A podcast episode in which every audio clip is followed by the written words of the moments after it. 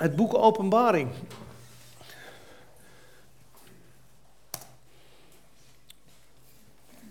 Openbaring heeft twee sleutelversen. Hoofdstuk 1, vers 19 is een sleutelvers. Het verdeelt het, het, het, het boek in drie secties. De dingen die waren, de dingen die zijn op dat moment, de dingen die staan te geschieden. Mag die iets zachter? Ja, ja, dit is beter. Die dingen die staan te geschieden. Ik lees ook vers 19 om te beginnen.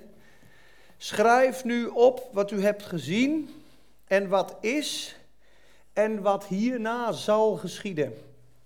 En straks gaan we inzoomen op wat is. Jezus stond daar tussen de kandelaren. Eentje terug nog, ja. En dan de dingen die zijn, dat zijn de zeven gemeenten, dat was op dat moment. En de dingen die gaan komen. Dan hebben we het volgende sleutelvers, is Openbaring 22, vers 9. En het is een boek van aanbidding. Straks zul je zien hoeveel aanbidding er in dit boek is en hoeveel de oordelen van God in dit boek. God, Jezus is hier de opgestane Christus met ogen als vuurvlammen, zijn haar is wit als wol, zijn voeten zijn brons, spreken van het oordeel en alles wat zijn majesteit en zijn koninkrijk in de weg staat, wordt geoordeeld in dit boek. Dit is, op een gegeven moment is het klaar. De dag des oordeels is aanstaande. Op een gegeven moment komen de oordelen over de wereld. En we zullen het straks zien, dan draait de barmhartigheid van God zich om in een rechtvaardige toorn. En daarom zul je straks ook zien, degene die de zegels mocht openen, was er maar één. Dat was het lam wat voor hen geslacht was. Niemand was waardig om de wereld te oordelen dan het lam die geslacht was. Dus hij is voor hen gestorven. Hij heeft alles gedaan om ze te redden. En wie dat afwijst, die opent zichzelf voor het rechtvaardige oordeel van God. En dat mag dus alleen Jezus. En dat zullen we straks zien. Dat God verheerlijkt zichzelf in de vernietiging van zijn vijanden. En die oordelen zijn zeer heftig. En ze zijn op de vijandige wereld gericht. En dat is eigenlijk waar dit boek ook voornamelijk om draait. Als je straks een, een, een summary, een outline geven van per hoofdstuk. Dit is een prachtig boek met diepgang, maar als je hoofdstuk 1, 2, 3 tot 22, als je die allemaal invult en je geeft ze per hoofdstuk een stempel, ja, dan zie je 10, 13 van die hoofdstukken is oordeel. En een paar keer overwinning en blijdschap en, en uh, uh, aanbidding voornamelijk heel veel. Maar dit boek, 22.9, en hij zei tegen mij, Johannes, die buigt hier voor een engel, pas op dat u dat niet doet, want ik ben een mededienstknecht van u en van uw broeders, de profeten, en van hen die de woorden van dit boek in acht nemen. Wat zijn de woorden van dit boek? Aanbid God. De woorden van dit boek. The content of the book in het Engels. Aanbid God.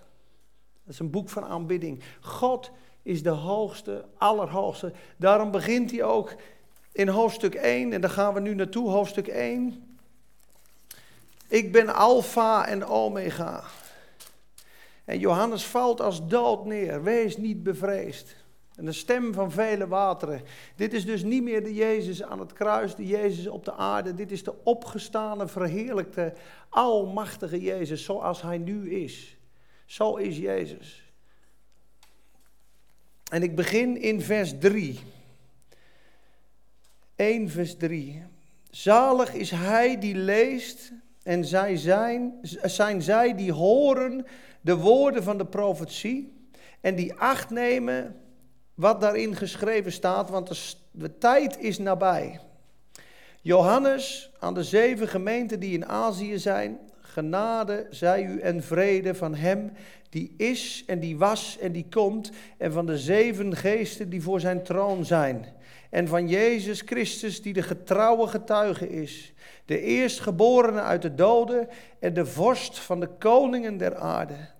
Hem die ons heeft liefgehad en ons van onze zonde gewassen heeft in zijn bloed. En die ons gemaakt heeft tot koningen en priesters voor God. en voor zijn Vader. Hem zij de heerlijkheid en de kracht in alle eeuwigheid. Amen. Zie, hij komt met de wolken en elk oog zal hem zien. Ook zij die hem doorstoken hebben. En alle stammen van de aarde zullen rouwen over hem bedrijven. Ja, amen. Ik ben de Alpha en de Omega, het begin en het einde, zegt de Heer. Die is en die was en die komt. Ik ben de Almachtige. Dus de volgende. Ja, sorry.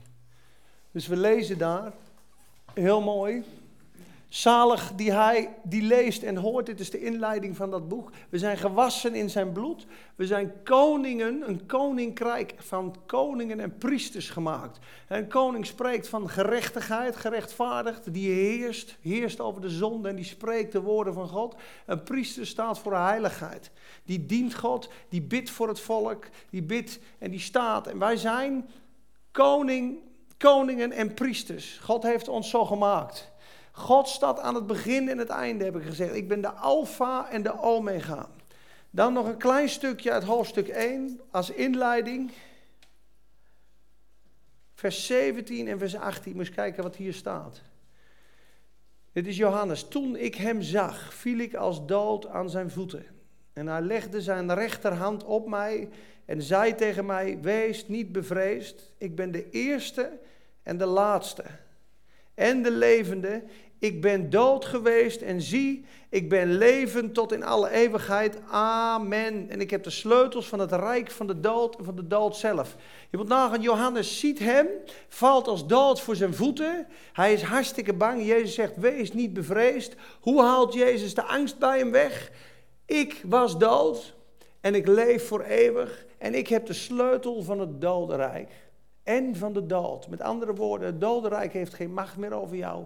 De dood heeft geen macht meer over jou. Ik heb betaald voor je zonde, ik ben gestorven en ik leef voor eeuwig. Hij zegt eigenlijk, wees niet bang, want ik heb het voor eeuwig volbracht. hey Wout. Goedenavond. Voor eeuwig volbracht. En daardoor komt hij eigenlijk in vers 10 komt hij in de geest en beginnen de openbaringen steeds meer te komen. De volgende sheet, alsjeblieft. En dan zie je dat Jezus staat tussen de kandelaren in hoofdstuk 1 en hij is de hoge priester die verzorgt die zeven kandelaren. Het is moeilijk te begrijpen, het zijn allemaal symbolische dingen. De zeven kandelaren en de zeven sterren. En de kandelaren zijn zeven gemeenten. En daar gaan we straks op inzoomen. Ze hebben allemaal een betekenis voor de tijd. De eerste eeuw tot de vierde eeuw, tot de zevende eeuw, tot de vijftiende eeuw en tot nu. Laodicea is waar we nu zijn. Laodicea is vanaf 1900 tot nu. Philadelphia is vanaf 1900 en daarvoor was Sardis. Dat is de reformatie. Die is begonnen in 15, 1600. Het zijn allemaal bedelingen. Nou, die kerk, daar zorgt hij voor. Dat met die kerk, die, die, uh, die, uh, die kandelaren, die brengen licht. Wij zijn gesteld om licht te brengen in de duistere wereld. Een zuivere kandelaar. Maar je zult straks zien dat Jezus in al zijn liefde ook recht spreekt en oordeelt. En ook niet malse dingen zegt. Ook tegen de gemeentes, ook tegen ons. Hij richt met ogen als vuurvlammen. En hij bedient dat heilige priesterschap aan die gemeentes. Hebreeën 7 zegt, hij leeft altijd om voor ons te bidden, om ons volkomen zalig te maken. Dus we moeten ook nog gered worden. En we zijn gered van de zonde, dat hebben we al vaak gezegd. De zonde, de dood, de hel, Satan en de wet. Alle dingen buiten ons. maar God wil ons ook redden van onze hoogmoed, van onze eigen gereidheid, van onze verborgen zonde, van onze wat dan ook. Hij wil ons helemaal heilig en toebereid maken in zijn wil. Dat hij is de getrouwe getuige van God. Hij heeft de openbaring van God gehad. Hij geeft die aan Johannes. Die moet hem doorgeven. En wij zijn zijn getuigen. Dus hij wil door die kandelaar, wil hij dat licht getuigen van Gods heerlijkheid. Wij zijn geroepen als getuigen. En dan moeten we trouw in lijn komen met zijn wil en met zijn woord. In zijn gezag, onder zijn koningschap komen. Op het moment dat ik dan spreek, spreek ik als ambassadeur voor Jezus. Nou, dan, kan je, dan moet je leven recht zijn. Dan moet je leven in lijn zijn, niet in zonde, niet in compromis. En daarom spreekt hij je ook aan. De eerste gemeente, jullie hebben je eerste liefde verlaten. Er zijn twee gemeentes waar hij geen bekering van vraagt. Dat is de tweede, Smyrna. Dat is de leidende kerk, die zat onder de vervolging. Dan zegt hij alleen, blijf trouw. En Philadelphia, de zesde, broederliefde. Zegt hij niks over bekering, hij zegt alleen, houd wat u hebt.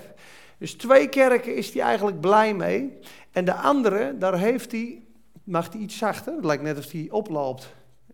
Die, die, die, die knoppen die lopen langzaam omhoog zo. Er zitten, er een paar mieren onder volgens mij. Ja, dat kan ook. Hij, maar in ieder geval, de gemeentes, hij heeft vijf gemeentes waar hij een woord van tegen hebt. Hij zegt, dit vind, ik goed, dit vind ik goed gaan, maar dit vind ik niet goed gaan. En dat zijn dus best heftige woorden en daar gaan we straks op inzoomen. We gaan nu kijken naar de zeven gemeentes en de namen en dan de tijdsbedelingen, de waarschuwingen, de beloftes en Jezus, moet je maar eens kijken hoe mooi dat is, stelt zich elke keer anders voor. Bij Pergamus, de derde, zegt hij bijvoorbeeld, ik ben degene met het tweesnijdend zwaard. We zien straks bij Pergamus betekent getrouwd met de wereld. Dat was een kerk die de wereld binnen had laten komen. U, u komt samen daar waar de synagoge van Satan is. En daarom heeft hij dat tweesnijdend zwaard dat ik je lossnij van de wereld. Nou, dat gaan we straks allemaal bekijken. Efeze is dus aangenaam voor God, betekent die naam. Het was allemaal fantastisch, zo begon de eerste gemeente. Maar langzamerhand, de eerste gemeente kwamen er wolven die de gemeente niet zouden sparen, handelingen 20. En langzamerhand kwam de apostasia, de af, afdwaling van de waarheid, kwam al in 90 na Christus. In de tijd van Johannes dit schreef, in de 2 Petersbrief en de Judasbrief, is in een tijd dat er al een afgang en een, en, moet je nagaan, een, langzaam afdrijven van de waarheid al was. En hier, net voor het, voor het punt dat ze eigenlijk niet meer aangenaam voor God zijn, spreekt God Efeze aan die hebben de eerste liefde vergeten. Smyrna betekent mirre. Ja, mirre komt bij de mirreboom vandaan. En hoe dieper de wonden in de mirreboom, hoe rijker de parfum. Dus mirre spreekt altijd van lijden. Kerk onder de, lijden, eh, eh, onder de vervolging. Eerst was het Efeze. De Romeinse uh, Rijk probeerde de kerk te vernietigen door verdrukking, door vervolging. Nero die stak ze als als uh, fakkels aan op zijn tuinfeesten. Christenen. En de, de leeuwen en de tijgers werden ze volgegooid. Op een gegeven moment zagen ze dat heeft helemaal geen zin. En toen kwam Constantijn, die zei: Weet je wat, we maken het een nationaal iets. Iedereen is christen. Iedereen. En dat was in de derde en de vierde eeuw. En toen werd het eigenlijk gewoon gemixt. Dat was de tweede tactiek van Satan. Ik denk, hé, hey, ik kan ze niet pakken. Als, hoe meer ik ze vervolg, hoe, hoe harder ze groeien. We gaan het gewoon nationaal maken. Iedereen is christen. En dat zie je in Amerika ook een beetje. Iedereen is christen in Amerika. Iedereen gelooft in God, maar velen van hen leven absoluut in de zonde. Ik heb ze zelfs bij satanische clubs zien staan als uitsmijter. Ja, en ik zei, do you believe in Jesus Christ? Yes, of course, I believe in Jesus Christ. En ik zei, uh, en, uh, en, en ook je zonde vergeten. En alle, het hele riedeltje. Maar hij stond bij de meest satanische club als uitsmijter. Ja, ik denk, dit kan, dit, dit kan gewoon niet. Maar die, hè? Ja, ja. ja. Per, Pergamos betekent getrouwd. Thyatira staat voor de katholieke kerk, onophoudelijk offeren. Sardis, de protestantse kerk, overblijfsel. Philadelphia, broederliefde. Laodicea, en daar zitten we, zitten we nu. En dat betekent de mening van het volk. Dus een beetje wat de mensen er zelf van vinden. De gedegradeerde kerk. En ik heb het laatste vers van Richteren erbij gezet. In de tijd van Richteren was er natuurlijk een verval. En God had Richteren ingesteld en Simpson en nog vele anderen. En het laatste vers van Richteren, die zegt als geen ander hoe de staat van de gemeente toen was. Kijk maar eens hoe het was. In die dagen was er geen koning in Israël en ieder deed wat juist was in zijn eigen ogen. Wat ik denk dat goed is, ik vind gewoon dat uh, ja, als je gewoon goed doet, dan, uh, ja, dan, uh, dan, dan komt het gewoon goed. Heel veel mensen die dat zeggen. Of ik vind dat de Bijbel, Paulus, daar ben ik het niet meer zo, zo mee eens. Dus ik maak mijn eigen Bijbel. Ik lees, ik geloof niet wat ik lees, ik lees wat ik geloof. En het begint dat de degradatie er is, is eigenlijk iedereen die zegt gewoon, luister, ik, ik bepaal zelf wel wat goed is en wat fout is. Je wordt niet meer gericht door het woord van God. Dat was de staat in Richteren en dat is de staat van Laodicea. De mening van het volk, de gedegradeerde kerk. Volgende, alsjeblieft. Kijk, eventjes heel in het kort. Efeze was dus de eerste eeuw. Smyrna werd vervolgd door het Romeinse Rijk, eerste tot de vierde eeuw. Pergamus, vierde tot de zesde eeuw, dat was met Constantijn. We zullen straks zien, dat is de kerk die getrouwd was met de wereld. Thyatira, laatste deel van de zesde eeuw tot het einde, die blijft nu. is de katholieke kerk. Katholieke kerk. Die Maria zegt is de moeder van Jezus en niet meer de zoon van God. En dat is eigenlijk een beetje op goede werken. Er zijn natuurlijk absoluut wedergeboren mensen in de katholieke kerk. Maar de katholieke kerk heeft eigenlijk de redding aan het eind. Daarom worden ook mensen pas zalig en heilig verklaard als ze dood zijn. De kerk zelf krijgt alleen een hostie en mag niet van het bloed deelnemen. Hoe raar is dat? Ik ben wel eens in zo'n mis geweest. Ik kreeg alleen een hostie. Ik denk, wat is dit nou? Alleen de kardinalen en de bisschops en die, uh, die, die heilig genoeg en zalig genoeg zijn, mogen een slokje van het bloed. Dus ze worden onthouden van het offer. En dat zijn kwalijke dingen. Dan is Sardis, dat is begonnen in de 15e eeuw tot het einde de Reformatie, Philadelphia, broederliefde. Die kwamen uit het systeem van alle denominaties, de brethren, en die hadden liefde onder elkaar. Je zult zien dat God zeer behaagd is met dat kleine broederliefde kerkje. Er is weinig kracht, maar ze houden zijn naam. En God geeft eigenlijk op over ze. En Laodicea is nu. Nou, nog eventjes heel kort om dit te begrijpen voor degenen die dit uh, lezen voor het boek Openbaring. De kerk aan het einde van de originele staat, hevig onder vervolging. De tweede, de kerk getrouwd met de wereld, is Pergamus. Kerk in apostasia, vertrek van de waarheid. Kerk in de reformatie, kerk in herontdekking en herstel. En de gedegradeerde kerk. De volgende.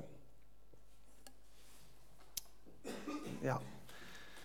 Kijk, bij Smyrna zegt bijvoorbeeld Jezus, ik ben de eerste en de laatste die dood was en leeft. Daar wil hij mee zeggen, jullie lijden. Hè, wordt op een gegeven moment in, die, in dat tweede hoofdstuk zegt hij op een gegeven moment, blijf trouw tot in de dood. Satan zal sommigen van u in de gevangenis werpen. Blijf trouw tot in de dood en ik zal u geven de kroon van het leven. Wie overwint zal geen sinds beschadigd worden van de tweede dood. Hij zegt eigenlijk tegen ze om door het lijden heen te gaan heb je het eeuwige leven nodig. Ik ben dood geweest, ik leef. Wees niet bang. Je kan door het lijden heen.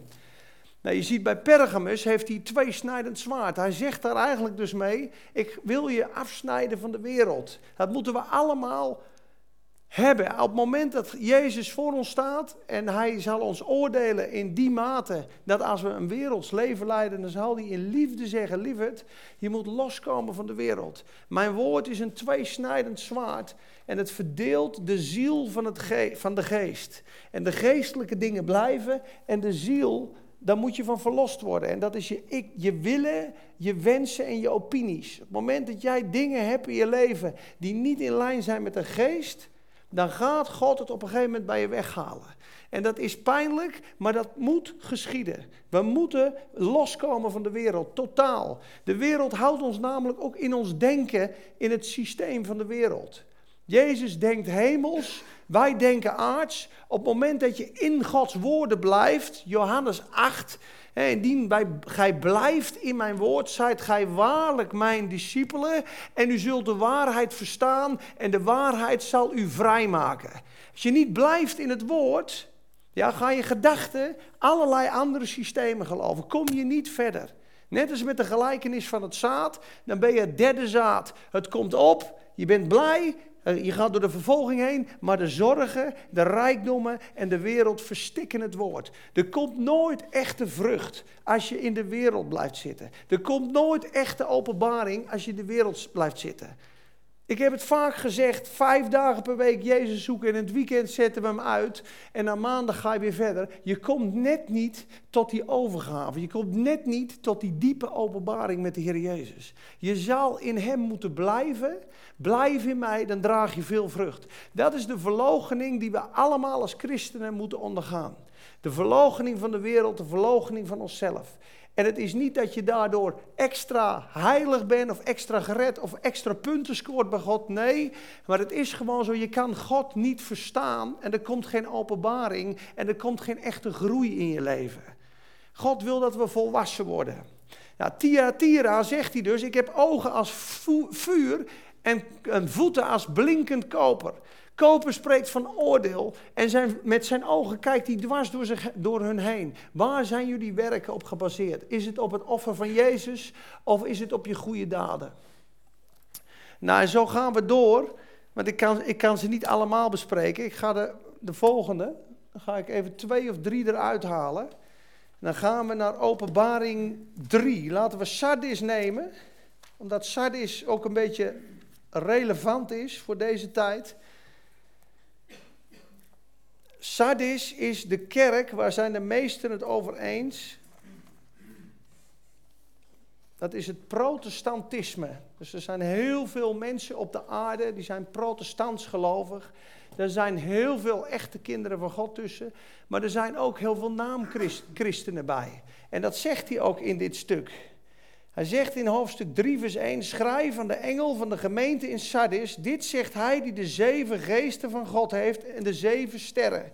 De remedie voor Sardis is de geesten van God. Ze moeten de geest van God erin krijgen en sterk leiderschap. Ik ken uw werken. Ik weet dat u de naam hebt dat u leeft, maar u bent dood. Is het eerste woord wat Jezus zegt. Er zijn er velen die hebben de naam dat je Christ, christen bent, maar je bent dood. Wees waakzaam, versterk het overige dat dreigt te sterven. Hij spreekt vanaf 1500. Hè, dat Maarten Luther natuurlijk kwam, zijn 580 miljoen mensen tot bekering gekomen sinds de openbaring van Maarten Luther. Dus het is gigantisch geweest. Maar er waren nogal wat misstanden ook. Maar in ieder geval, velen in de protestantse kerk hebben de naam dat ze leven, maar ze zijn nog dood. En dan zegt hij, Vers 3, bedenk dan hoe u het hebt ontvangen en gehoord en houd het vast en bekeer u. Als u dan niet waakzaam bent, zal ik bij u komen als een dief en u zult beslist niet weten op welk uur ik zal komen. En in vers 2 zegt, ik heb uw werken niet vol bevonden voor God. Maar nu komt het mooie. Ook in Sardis heb ik enkele personen die hun kleren niet bevlekt hebben en ze zullen met mij wandelen in witte kleren omdat zij het waard zijn. Wie overwint zal bekleed worden met witte kleren en ik zal zijn naam beslist niet uitwissen uit het boek des levens. Dat is een heftige tekst. En ik zal zijn naam beleiden voor mijn vader en zijn engelen. Dus eh, het woord voor Sardis vandaag de dag is: Ik ben degene met de zeven geesten. Ja? De geest van raad en sterkte, wijsheid en openbaring, Ehm, eh, wat is die andere? Vrezen des Heren en kennis van God. Wat God zegt tegen de protestantse kerk is: word vervuld met de Heilige Geest. Word vervuld met de Heilige Geest. De Geest moet erin komen. Je hebt de naam dat je leeft, maar je bent dood. Versterk het overige wat dreigt te sterven. Want ik heb uw werken niet vol bevonden voor God. Dat is het woord. En hij zegt, ik heb de zeven sterren. Dat betekent dat we moeten bidden dat de geestvervulde mannen op moeten staan en vrouwen in de protestantse kerk die het woord van God gaan preken, waardoor de geest op de mensen gaat vallen. Dan komt Sardis tot leven. Het is een heftig woord, hè?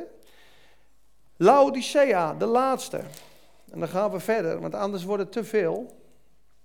Laodicea is nu. Dit zijn heel veel christenen, die zijn wedergeboren, maar die leven een leven zo van we hebben het allemaal al. Dat is vers 14 van hoofdstuk 3.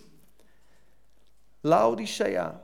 En schrijf aan de engel van de gemeente in Laodicea, dit zegt de Amen, de getrouwe en waarachtige getuige, het begin van Gods schepping. Ik ken uw werken en ik weet dat u niet koud en niet heet bent. Was u maar koud of heet. Maar omdat u lauw bent en niet koud en ook niet heet, zal ik u uit mijn mond spuwen. Want u zegt, ik ben rijk en steeds rijker geworden en heb aan niets gebrek. Maar u weet niet dat juist u ellendig, beklagenswaardig, arm, blind en naakt bent. Ik raad u aan dat u van mij goud koopt gelouterd door het vuur, opdat u rijk wordt, en witte kleren, opdat u bekleed bent en de schande van uw naaktheid niet openbaar wordt. En zalf uw ogen met ogen zalf, opdat u zult kunnen zien. Dat zegt hij van Laodicea. Even kijken. Eén, uh, Laodicea gaan we straks bespreken in groepjes, dus ik laat hem nog even over. Open dit stukje. Straks in de groepjes lees je dit stukje. Dan ga je kijken wat de Heer Jezus zegt tot Laodicea. Waar moeten ze zich van bekeren? En wat is de remedie? Wat is de remedie? En wat is de beloning? Die dingen gaan we straks bespreken. Dus ik leg deze nog niet uit. Laodicea is de gedegradeerde kerk. Dat zijn de zeven geesten. Of dat zijn de zeven gemeenten. Nou, dan ga ik verder. De volgende. Proberen we even een, over, een overview te doen van het boek Openbaring. Nog een keer?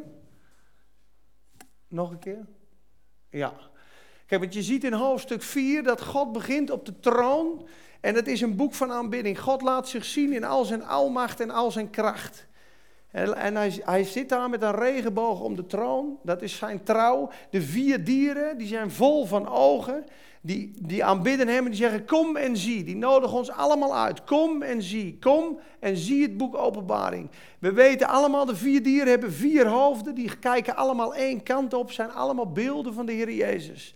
Velen van jullie weten dat al. De leeuw spreekt van de koning, is Matthäus. de, het kalf spreekt van de dienstknecht, is Marcus. De mens spreekt van de mens natuurlijk, is Lucas.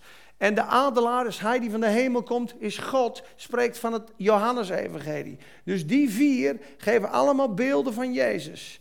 Kom en zie. Op het moment dat je meer van Jezus gaat zien, kom je dichter bij God. Dan komen de 24 oudsten. Die, die zijn daar dag en nacht aan het aanbidden en leggen hun kronen neer. En laten zien hoe de scene in de hemel is. Op een gegeven moment krijgen we het mooie mysterie. En dat is het eerste deel van het mysterie. Er zijn drie mysteries in openbaring. Ik heb op de poster gezet het geheim onthuld. Dat vindt iedereen natuurlijk leuk. Er is een geheim moet onthuld worden. Maar luister, toen ik dit voor het eerst lag, was ik helemaal stil. Daar moet je eens goed over nadenken. Er was stilte in de hemel. Niemand is waardig om de boekrol te openen. Ik pak even de nieuwe Bijbelvertaling. En dan lees ik vers, hoofdstuk 5, vers 9. Dan moet je nagaan dat het lam is geslacht, dat is Jezus. En ze zetten een nieuw lied in. U verdient het om de boekrol te ontvangen en zijn zegels te verbreken, want u bent geslacht en met uw bloed hebt u voor God mensen gekocht uit alle landen en volken en stam en taal. Op het moment dat het boek geopend kan worden, komt Jezus naar voren. En die oudste die is op een gegeven moment aan het huilen. I wept much. En toen kwam de leeuw uit de stam van Juda. Je moet nagaan, wat er nu gebeurt, is de boekrol in de hand van God op de troon. Die wordt gepakt en die wordt geopend. En zegel 1 gaat open. Weet je dat zegel 1 hoofdstuk 6 is? Hoofdstuk 6. De boekrol in de hand van God op de troon is het boek Openbaring. Dat is het boek. Want dan gaat het tweede zegel open. Het komt, dan komt er een, eerst komt er een rood paard, volgens mij. Dan een zwart paard. Dan een vaalpaard. Of nou, eerst een wit paard, dan een rood paard, dan een zwart paard en dan een vaalpaard. Dan komen de martelaren. Dan gaat het hele boekrol gaat open. Dat is het boek Openbaring in onze eigen Bijbel. Moet je eens nagaan de waarde daarvan. Moet je over nadenken. De boekrol in de hand van God, die niemand mag openen. Waar Jezus met zijn bloed voor betaald heeft. Wat geheim is, geheim en geheim. Wat niemand, niemand aan mag raken. De hele hemel is stil. En dan komt er één iemand die zegt: Ik heb betaald met mijn bloed. Ik ben waardig om te oordelen. En dan komt het oordeel. Zegel 1, zegel 2, zegel 3, zegel 4, zegel 5. Hebben we allemaal hier staan in onze Bijbel. Dat laatste stukje van je Bijbel is onbetaalbaar. De hele Bijbel is natuurlijk onbetaalbaar, maar moet je nagaan wat hier is. En wij hebben het als, nou, ja, is mooi, is leuk om te lezen. Moet je over nadenken. Als je die boekrol gaat bestuderen, de boekrol in de hand van God op de troon is het boek Openbaring in je Bijbel. Ik werd er helemaal stil van hoor. toen ik dat voor het eerst las. Dan komen de zegelen. De eerste zes zegels gaan open. Het witte paard wat vrijgezet wordt, is een vals evangelie. Op een gegeven moment gaat er een vals evangelie over de aarde komen. Aan het eind, dat staat in 2 Thessalonicense, omdat ze de liefde voor de waarheid niet hebben liefgehad, zendt God hen een leugen der dwaling, omdat ze de leugen geloven, opdat God zal oordelen allen die een uh, uh, plezier gehad hebben in ongerechtigheid, ja, en de waarheid, de liefde van de waarheid hebben ze niet omarmd, waardoor ze gered hadden kunnen worden. Dus God heeft er gewoon een genadetijd voor iedereen die nu in zonde leeft. Daar is God genadig over. Maar er komt een tijd. Dan is de genade is over. Dan komen de oordelen van God over de wereld. Dan kan niemand meer in ongerechtigheid leven. Dan komt Gods toorn over de aarde. En die gaat een keer komen. Dan is de genadetijd op. Dan komt het rechtvaardig oordeel en de toorn van God. Dat is vreselijk heftig. En je ziet hoe God dat doet. Hij zendt je een leugen der dwaling. Op een gegeven moment zegt hij, jij vindt, jij vindt de ongerechtigheid en de zonde mooi. Nu zend ik je een leugen der dwaling. Dat je niet eens meer gered kan worden. Dan word je verstrikt, net als Hofni en Pinaas, de heren wilde hen doden. Hij had een lange tijd goed laten gaan. En er zijn jongens, ik heb ze van de week nog aangesproken. Ik zag ze op Facebook. Hij heeft me een paar maanden geleden opgebeld. Van het gaat niet goed, ik moet naar God toe. Zo in die zonde. Zo in dat wereldje. En ik zie die gezichten. Ik denk, je bent aan het pronken. Je bent op Facebook en je gaat ermee door. Ik heb hem echt een pittig bericht gestuurd. Ik heb hem gestuurd, Romeinen 2 vers 4. In het boekvertaling. Verachten jullie dan soms de goede tierenheid en de rijkdom van zijn genade? Denken jullie dat jullie zomaar aan kunnen leven? Weet je niet dat Gods goede tierenheid je tot bekering brengt? Die alle geheimen in het licht zal brengen en ons zal oordelen naar het, naar het evangelie van Christus. U hoopt uzelf toorn op als een schat in de dag des oordeels. Weet je, wij spelen gewoon met God. Weet je wat we denken? Ja, maar ik leef nog even vijf jaartjes door en dan, uh, dan ga ik wel naar God. Ik ze vaak zat gehoord, jongens. Ja, maar je ook, ook tien jaar feest. Uh. Ik zei, dus je moet nagaan, je hebt nu de kans om tot God te komen. Maar eigenlijk zeg ik, wacht tien jaar, ik ga lekker feesten. En dan, als het mij niet meer uitkomt, ga ik als een hypocriet naar God toe. En, en, en wil ik zijn vergeving halen. Dat is, nooit, dat is nooit wat God wil. En hij heeft gelukkig gereageerd. Hij zei, je hebt gelijk. Ik moet veel meer met het geloof. Dan ik zei, vriend, je moet thuiskomen. Je moet knopen doorhakken. Je kan niet spelen in de zonde. Je kan niet blijven in de zonde. Vandaag, als je zijn stem hoort, moeten we ons omkeren. We kunnen niet lichtzinnig omgaan. God is goede tieren, God is barmhartigheid. Moet je nagaan dat je midden in een hoerhuis, midden in de zonde, midden in de drugs, midden in de leugen. Als je nu voor God staat, ben je voor eeuwig verloren. Voor eeuwig. God kan niks meer doen. Zo heftig is de zonde. En dat gebeurt straks in openbaring. Die wereld die denkt, God bestaat niet joh. Die corruptie, de wereldleiders, de illuminati, de verkrachters. Alles wat dacht van wie is God, die worden opeens wakker geschud. En dan komen er zoveel dingen op de aarde. Een valse evangelie. Dan komt de dood. Een derde van de mensheid gaat dood. Dan komt het fale paard. Armoede komt over de wereld. Er staat een klein beetje, één denarius. En je moet nog een maand salaris voor een klein beetje brood. Gaat komen. Gaat komen. En het fale paard, de dood en de ziekte en de oorlog gaat over de wereld komen. Hoofdstuk 6, hoofdstuk 7 is weer een heel mooi hoofdstuk. Komen er weer heel veel mensen tot geloof uit de grote verdrukking. Hoofdstuk 8 is de zeven zegels. Dan wordt het echt wordt het heel heftig. Het zevende zegel, en dan moet je goed lezen thuis. Je hebt de zes zegels die gaan open. En de vijfde zegel is de martelaren onder de troon. En het zesde zegel is de, is de vervloeking. En het bloed, een derde van de wateren wordt bloed. Van de rivier de Eufraat. En de vissen sterven. En op een gegeven moment staat er, en de mensen bekeerden zich nog steeds niet. Zij volharden in hun zonde. Ze verhadden in hun toverijen. Staat er, farmaceutica. Dus je moet nagaan, dat is drugs. Ja, en hun dieverijen. Aan het eind van hoofdstuk 9 is dat. Op een gegeven moment zullen de mensen de dood zoeken en hem niet kunnen vinden. Ze zullen begeren te sterven, maar de dood zal van hen wegvluchten. Op een gegeven moment gaat het helemaal los. En de, de zevende zegel, moet je goed opletten. De zevende zegel, dat is eigenlijk vier of vijf keer zeven. Dus je hebt er zes gehad. Als het zevende zegel open gaat, komen er zeven trompetten. En zeven bazuinen. En zeven schalen. En zeven donderen. Die komen allemaal uit die zevende voort. Op het moment dat de eerste vijf weeën geweest zijn, laten we ze maar even lezen. Dit is een kleine overview. Zegel 1, zegel 2 hebben we gehad. De ja, je zevende zegel. Moeten we even naartoe. Kijk, zeven engelen, zeven bezijnen, zeven donderslagen, zeven schalen. Eerste bazuin. Dat is de zevende engel, de zevende zegel en de eerste bazuin. Dat is een beetje ingewikkeld, maar die zevende zegel, die bevat alles. Die bevat alles. Dus die krijg je straks nog bazuinen en dan krijg je ook nog schalen. En die schalen, ja, die zijn helemaal heftig. Dan is, dat is zo heftig, dat, er is één schaal, dan alle rivieren, alle bronnen, wordt bloed. En dan zegt God, omdat jullie het bloed van martelaren vergoten hebben, zullen jullie bloed drinken. Al het water gaat dan weg. Er komt al het zeeleven is weg. Hier is een derde, straks alles. Alle bomen, alle schepen, alle steden. De zon wordt zo heet dat de mensen verbranden. En nochtans bekeren ze zich niet.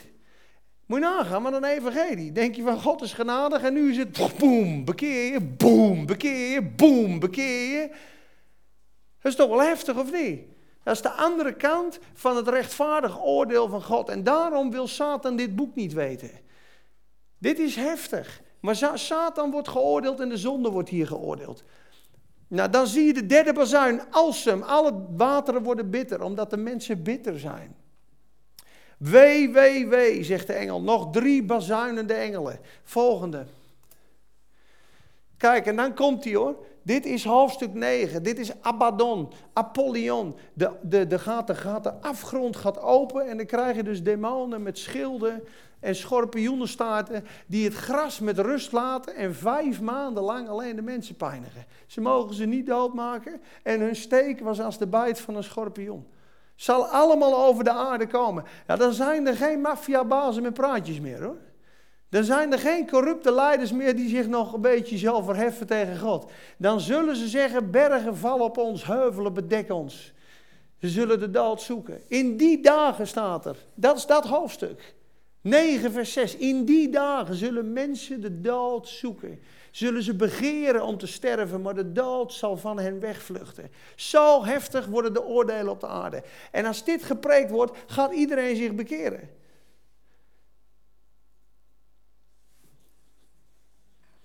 Een derde deel van de mensen gedood. Jongens, er zijn 7 miljard mensen op aarde. Wat een oordelen.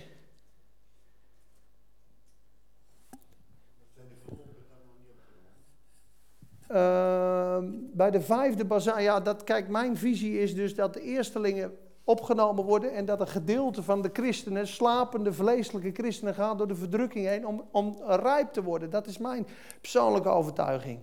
Ik lees dat duidelijk in de Bijbel, omdat sommigen zijn waakzaam en de eerstelingen van de oogst die gaan omhoog de bruiloft vieren en de rest van de oogst werd aan het eind opgehaald. En of dat nou naamchristenen zijn of mensen die Jezus niet helemaal op plek 1 hebben, dat, is een, dat laten we even in het midden. Maar degene die als een wijze maagd met een lamp vol wachtende zijn op de, op de, op de Heer, die vieren gewoon de bruiloft. En daarom staat er ook, benaastigt u om in vrede van hem gevonden te worden, onberispelijk. 2 Petrus 3 vers 14. Doe uw uiterste best om in vrede gevonden te worden, onberispelijk. Dat hij straks komt, mijn kinderen, mijn kleine kinderen, blijven in hem, 1 Johannes 2,28, dat als Jezus straks komt, dat we vrijmoedigheid bij zijn komst mogen hebben en niet door hem tot schaamte gesteld worden. Je kan tot schaamte gesteld worden. Ben je bent nog steeds een kind van God. Maar in zijn terugkomst, als je dan midden in de, in de zonde leeft, dan stelt hij je tot schaamte. Dat is verschrikkelijk. Dus heb je ruzie met broeders, maak het goed. Heb je ruzie met familie, maak het goed. Benaastigt u om in vrede van hem gevonden te worden. Onberispelijk. En dan praat hij niet over dagelijkse zonden. Dan praat hij over dingen die je vasthoudt, die je aanhoudt, die je, die, die, nou ja, we hebben net gehoord van een voorganger die vijf jaar een overspel heeft. Verschrikkelijk. Kijk, en dat is het tweede geheimenis. De eerste geheimenis is de boekrol in de hand van God, is het boek Openbaring. Hoofdstuk 10, vers 7 gaan we naartoe. We hebben nog 10 minuten. Je gaat niet in één avond door zo'n boek heen natuurlijk, maar ik probeer een beetje een hoofdlijn te geven. Kunnen, kunnen jullie het nog een beetje volgen? Nee, dus.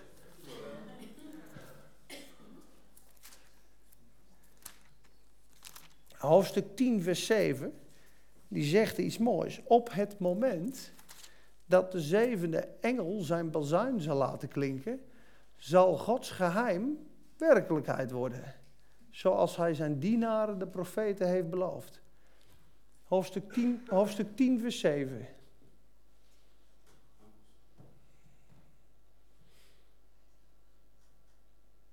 Het je Als op het moment dat de zevende engel bazuint, zal het geheimenis openbaar worden. Lees eens in 11 vers 15, de zevende bazuin. Kijk, toen blies de zevende engel op zijn bazuin. In de hemel klonken luide stemmen die zeiden, nu begint de heerschappij van onze Heer over de wereld en zijn Messias, hij zal heersen tot een eeuwigheid. Dus het geheimenis, het tweede geheimenis, is het koninkrijk van God. Staat in een andere vertaling, het koninkrijk is nu geworden van onze, onze Heer Jezus. Op het moment dat de zevende engel gaat bazuinen, komt het koninkrijk bij Jezus in al zijn volheid. Drie mysteries. Ja, dan doe ik het derde mysterie ook maar gelijk, dat kun je thuis lezen. Het andere mysterie is Babylon, de, de grote, het geheimenis van alle hoeren van de aarde. Hoofdstuk 17 is het geestelijk Babylon, is de katholieke kerk. Hoofdstuk 18 is het materiële Babylon, is het Rome. Straks worden deze twee allemaal geoordeeld. Weer oordeel. Dus hoofdstuk 16 is oordeel. Hoofdstuk 17 is oordeel. Hoofdstuk 18 is oordeel. Hoofdstuk 19 is bruiloft en feest en overwinnaars. Hoofdstuk 20, grote witte troon, weer oordeel. Satan geoordeeld. Het is een boek, hè? Het is een heftig boek, jongens, hoor. Hoofdstuk 21 en 22, groot feest. Nieuw Jeruzalem, nieuwe hemel, nieuwe aarde. Hoofdstuk 15 is een prachtig hoofdstuk, overwinning. Hoofdstuk 14 ook. Hoofdstuk 13 is antichrist, het beest. Hoofdstuk 12 is de vrouw die vervolgd wordt. Hoofdstuk 11 is het geheimenis. Hoofdstuk 10 is weer oordeel. Hoofdstuk 9 ook, hebben we net gelezen. Zie je hoeveel oordelen in het boek Openbaring over de wereld komen? Het is God in zijn majesteit die van de bedeling van de genade naar de bedeling van het koninkrijk gaat. Daarom staat er ook, hij zal een hoede als een ijzeren staf, zoals men porselein kapot slaat. Op een gegeven moment zegt God, genadetijd is over. Iedereen die zich nu niet bekeert, valt onder het oordeel.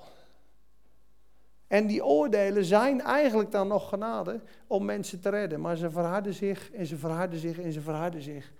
Dat is het boek Openbaring. Mensen, mensen van een boek. Volgende.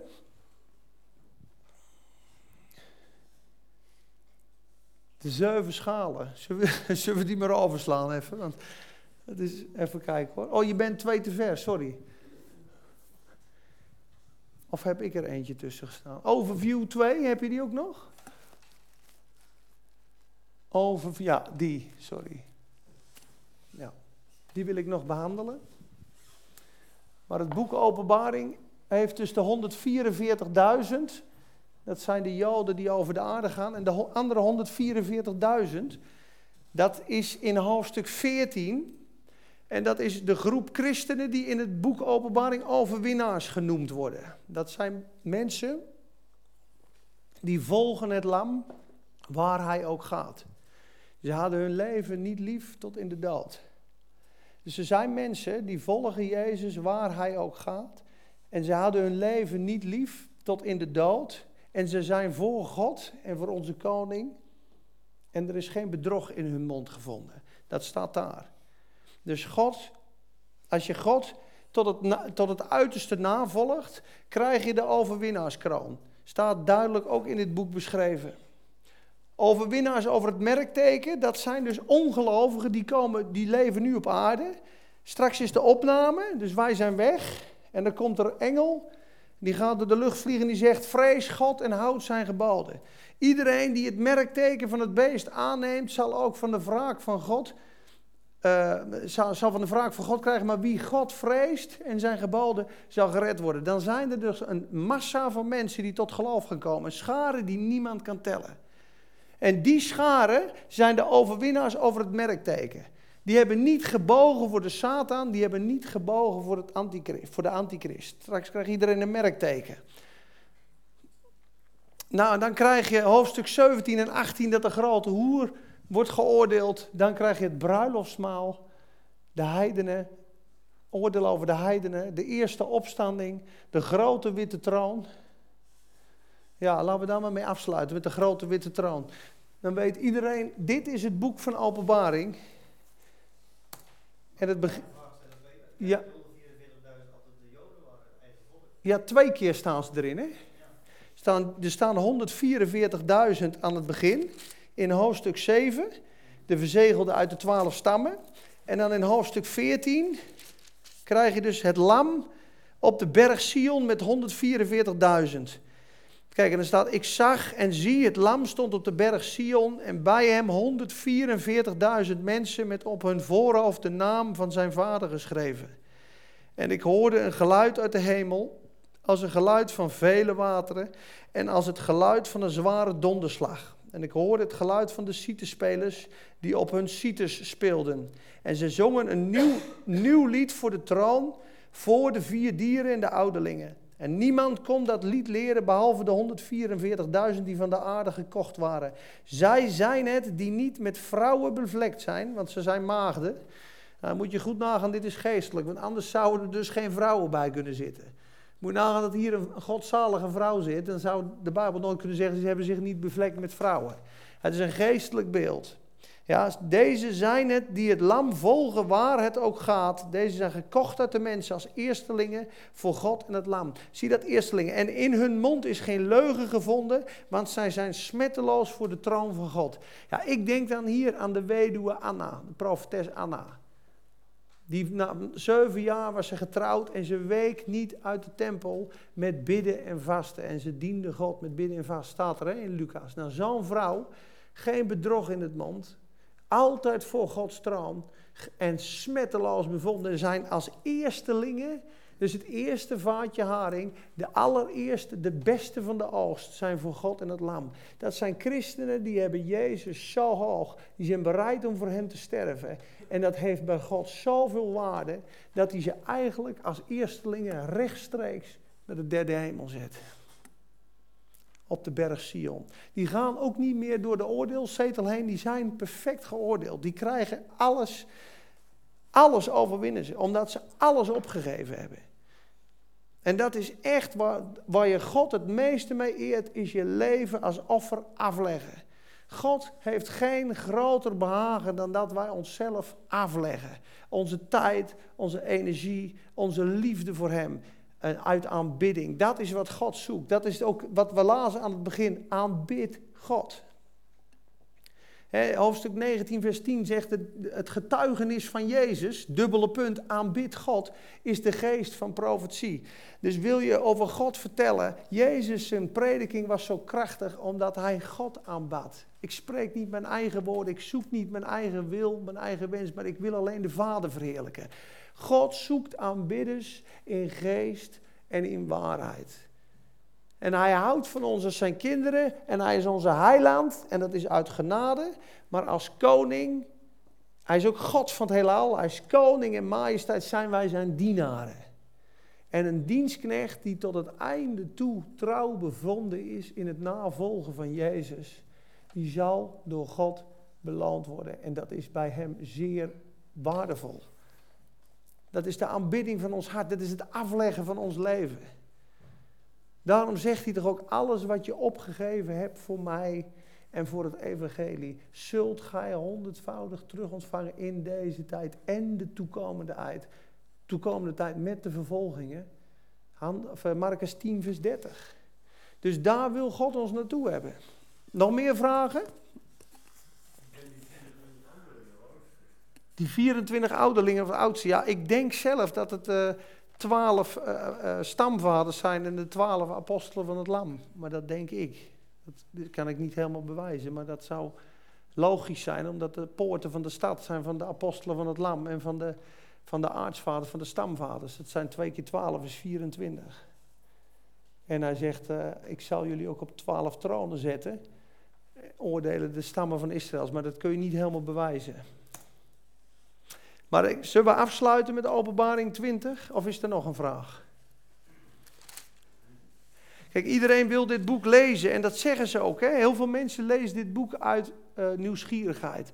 En willen graag de geheimen weten, willen eh, geëntertained worden. Maar de mensen die dit boek het beste kennen, zeggen: daar moet je echt van verlost worden. Je moet dit boek lezen met een open hart om Jezus te zien.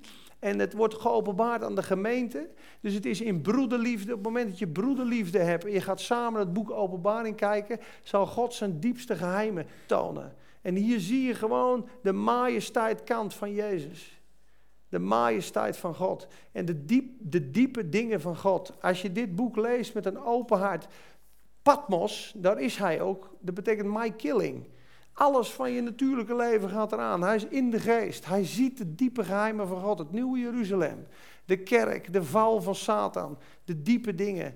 Hier, hier gaat het echt om het navolgen van Jezus. Het allerlaatste boek van de Bijbel. De wereld komt onder het oordeel. Satan komt onder het oordeel. En wij worden voor eeuwig zijn kinderen. En wij worden voor eeuwig gerechtvaardigd in die nieuwe stad. Lees het thuis maar door en concludeer het gewoon. Maar dit boek moet je lezen met een open hart. Ik eindig met Openbaring 20, vers 1 tot 6, ja? En misschien dat we nog het laatste stuk lezen. Oh, wacht, dat, dat lees ik niet goed. Nee. Ik begin in vers. Jawel, ik begin wel in vers 1. Ik wil Openbaring 20 nog even lezen. Ja.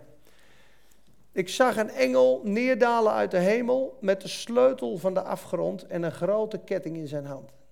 Hij greep de draak, de oude slang, dat is de duivel en de Satan, en bond hem voor duizend jaar. Hij wierp hem in de afgrond en sloot hem daarin en verzegelde die boven hem, opdat hij de volken niet meer zou misleiden, totdat de duizend jaar tot een einde gekomen zouden zijn. Daarna moet hij voor een korte tijd worden losgelaten. Waarom denken jullie dat Satan voor een korte tijd moet worden losgelaten na de duizend jaren?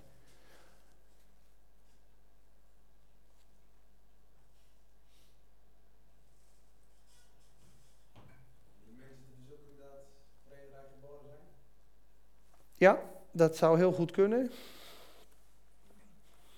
Duizend jaar is er een vrederijk op aarde. Satan wordt gebonden, hij kan niemand meer verleiden. En in die duizend jaar worden heel veel mensen geboren. Die zijn er nooit verzocht. Satan moet aan het eind weer losgelaten worden. Om te verzoeken. Dat is een goeie. Dan komt de eerste opstanding, dan zie je weer. Ik zag tronen en ze gingen erop zitten en het oordeel werd aan hen gegeven. En ik zag de zielen van hen die onthoofd waren. Nou, we zitten dicht bij Isis, hè onthoofd waren om het getuigenis van Jezus en het woord van God. En ze hadden het beest en zijn beeld niet aanbeden. En die het merkteken ook niet ontvangen hadden op hun voorhoofd. Ze werden weer levend en gingen als koningen regeren met Christus duizend jaar lang. En dan ga ik naar vers 6. Zalig en heilig is hij die deel heeft aan de eerste opstanding. Over hen heeft de tweede dood geen macht. Maar ze zullen priesters zijn van God en van Christus. En dan ga ik naar vers 11, te sluiten we mee af, want de Satan is op een gegeven moment, die wordt losgelaten, ze gaan allemaal nog mee. Hè, als het zand der zee vanuit Gog en Magog. En de duivel, die hen misleidde, werd in de poel des vuurs geworpen, gelukkig. En dan komt het laatste oordeel, de grote witte troon. En hem die op de troon zat, voor zijn aangezicht vluchtte de aarde en de hemel, zodat er geen plaats meer voor hem was. En ik zag de doden, klein en groot, voor God staan. En de boeken werden geopend en nog een ander boek werd geopend, namelijk het boek des levens. En de doden werden geoordeeld overeenkomstig wat in de boeken geschreven was, naar hun werken. En de zee gaf de doden die in haar waren. Ook de dood en het rijk van de dood gaven de doden die in hen waren. En ze werden geoordeeld. Zie dat iedereen overeenkomstig zijn werken. Op het moment dat we als kind geboren worden, en zeggen we, we hebben de erfzonde, die kinderen die gaan als brandhout naar de hel. Hè? Die lering is er. Dat is absoluut onmogelijk. Maar op het moment dat een kind pas willens en wetens God kan afwijzen en zondigen, wordt hij geoordeeld. We worden geoordeeld naar onze werken. En dan staat bijvoorbeeld in Jezaja 8 ook totdat de tijd gekomen was dat hij bemachtigd was om het kwade te verwerpen en het goede te aanvaarden. Dus je kan nooit zeggen van een kind wat sterft dat hij verloren gaat als brandhout of dat hij in zonde geboren en ontvangen is. Dat gaat niet op. Wij worden pas geoordeeld op het moment dat we liegen, bedriegen, stelen, wat dan ook. Dan beginnen die zonden te tellen. En daarom is de puberteit ook een gevaarlijke tijd, mensen. Echt. 13, 14, 15, 16 jaar. Ik ga even 6, 7 jaar in de wereld. Er zijn echt verhalen hoor, van mensen van 15 jaar die zelfmoord gepleegd hebben, die weer uit die zelfdoding gekomen zijn. Een meisje schoot zichzelf door de borst heen en die bidt voor vergeving op het moment dat ze schiet. Heere, vergeef me. En ze zegt, ik had gewoon naar die plaats gegaan. Ik dacht toen thuis, ja, een kind van 15 is toch ontoerekeningsvatbaar, die kan er toch niks aan doen. En, maar Gods heiligheid oordeelt de zonde. En God zei, omdat je om vergeving gebeden hebt, heb ik je eruit gehaald. Zo heftig en zo nauw luistert het. Mensen, als God ons kon vergeven, dan had hij Jezus nooit aan het kruis gezonden. Als hij ons zomaar had kunnen vergeven. Jongens, ik ben barmhartig, ik vergeef je, ik kan dit doen met de zonde. God meet en oordeelt alles vanuit zijn eigen natuur. Dus als God naar ons kijkt en wij hebben gezondigd en hij vereenzelvigt ons met die zonde, want hij moet ons één maken met zichzelf, moet eigenlijk God zeggen, ik heb die zonde gedaan. Gods natuur tegen die zonde is zo heftig dat dat een eeuwig oordeel brengt. Dus op het moment dat Jezus gestorven is, heeft God op rechtvaardige wijze de zonde veroordeeld in Jezus. En kan Hij ons nu genadig zijn. Anders zou één zonde ons scheiden van God. Zo heilig is God. En op het moment dat wij samen, een zondaar zit vast aan Satan. Op het moment dat iemand zondigt, wordt hij geklonken aan de zonde, aan Satan. Nou, dan zegt de Bijbel, Satan is geoordeeld. Johannes 16, de prins van deze wereld is geoordeeld. Dus Satan is geoordeeld. Voor Satan is ook de hel gemaakt. Matthäus 25. De, ga in het, vervloek, in, in het vuur, gij vervloekte, wat bereid is voor de duivel en zijn engelen. De hel is geschapen voor Satan. Maar op het moment dat we door de zonde vastzitten aan het rijk van Satan, trekt hij ons mee in zijn oordeel. Het moment dat je aan Jezus vastzit, word je één met hem. Hij is totaal heilig. Dan moeten we gewassen worden door het bloed. Anders kan God zich niet vereenzelvigen met die zondaar. Dus God had maar één manier. Ik kan niet genadig zijn. Ik moet Jezus sterven. Ik moet Jezus zenden. Zo nauw luistert het. En dat is echt het tweesnijdende zwaard van het woord van God. En die boodschap is niet fijn, die willen we ook niet horen, want die oordeelt namelijk alles wat niet God is. Alles wat de wereld is, valt onder het oordeel. Alles wat ziel is, valt onder het oordeel. Dan kom je maar aan één kant te staan. Er is geen andere weg. En dat is het boek Openbaring. Dat is die vuurvlam. Dat is het tweesnijdend zwaard. Maar op het moment dat je dan in die geest komt staan, komen ook alle zegeningen. Kom ook alle kracht. Kom je ook in de heiligheid. Kom je ook in de volheid. Kom je ook in die schat in die erfenis, dan wandel je ook als die bruid. Snap je dat God ons daar wil brengen en dat het zo nauw luistert? Als dit gepredikt wordt en je bent oprecht, luister je dit, dan bekeer je je van de zonde, dat weet ik zeker. Als je dit hoort en je hebt ontzag voor God, dan denk je alle zonde in mijn leven weg, wegwezen.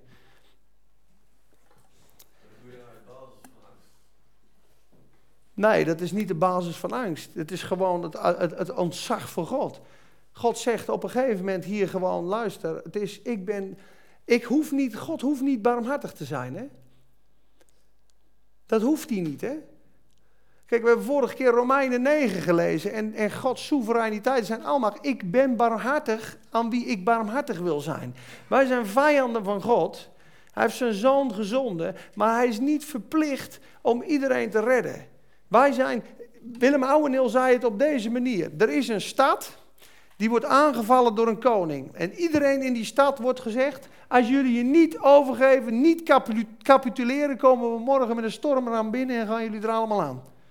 En die stad capituleert niet. Op het moment dat die koning binnenkomt, die deur sloopt, zijn ze allemaal onder het oordeel. Dan zei die koning, nou, hij liet honderden van hen leven uit barmhartigheid. Nou, zo is het met het oordeel van God. Wij liggen allemaal onder het oordeel van God en zijn barmhartigheid is naar ons uitgereikt. En wij denken, hij moet ons wel redden, God is genadig. Maar wist je dat God heeft zijn genade telkens uitgestrekt, uitgestrekt, uitgestrekt, uitgestrekt. Dat de boodschap van Paulus aan Felix is ook.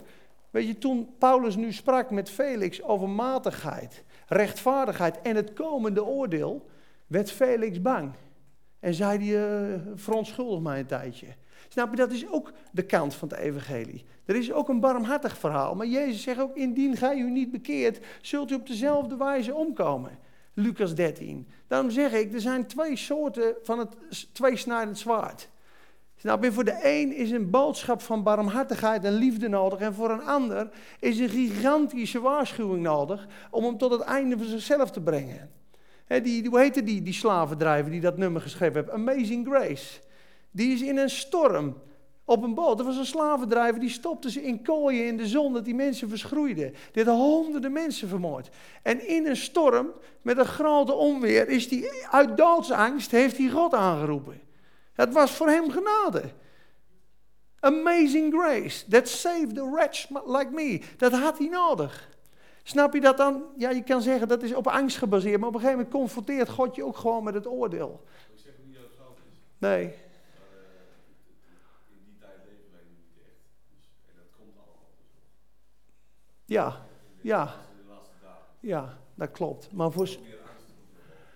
Nee, maar ja. Ja, maar als je Matthäus 23 leest, bijvoorbeeld over Fariseeërs, daar is Jezus heel anders in zijn prediking als bijvoorbeeld tegen de bloedvloeiende vrouw of tegen de Samaritaanse vrouw. En dat zijn mensen die zijn sterk gerechtvaardigd in hun eigen, die de genade dus eigenlijk afwijzen. En dan komt hij met een boodschap die eigenlijk dwars door hun heen snijdt. En dat is eigenlijk om ze te redden en los te breken. Dus.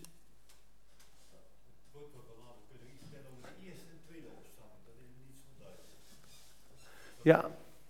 ja, dat wordt een beetje te laat, denk ik anders. Ja? Mensen, het is een zware avond geweest.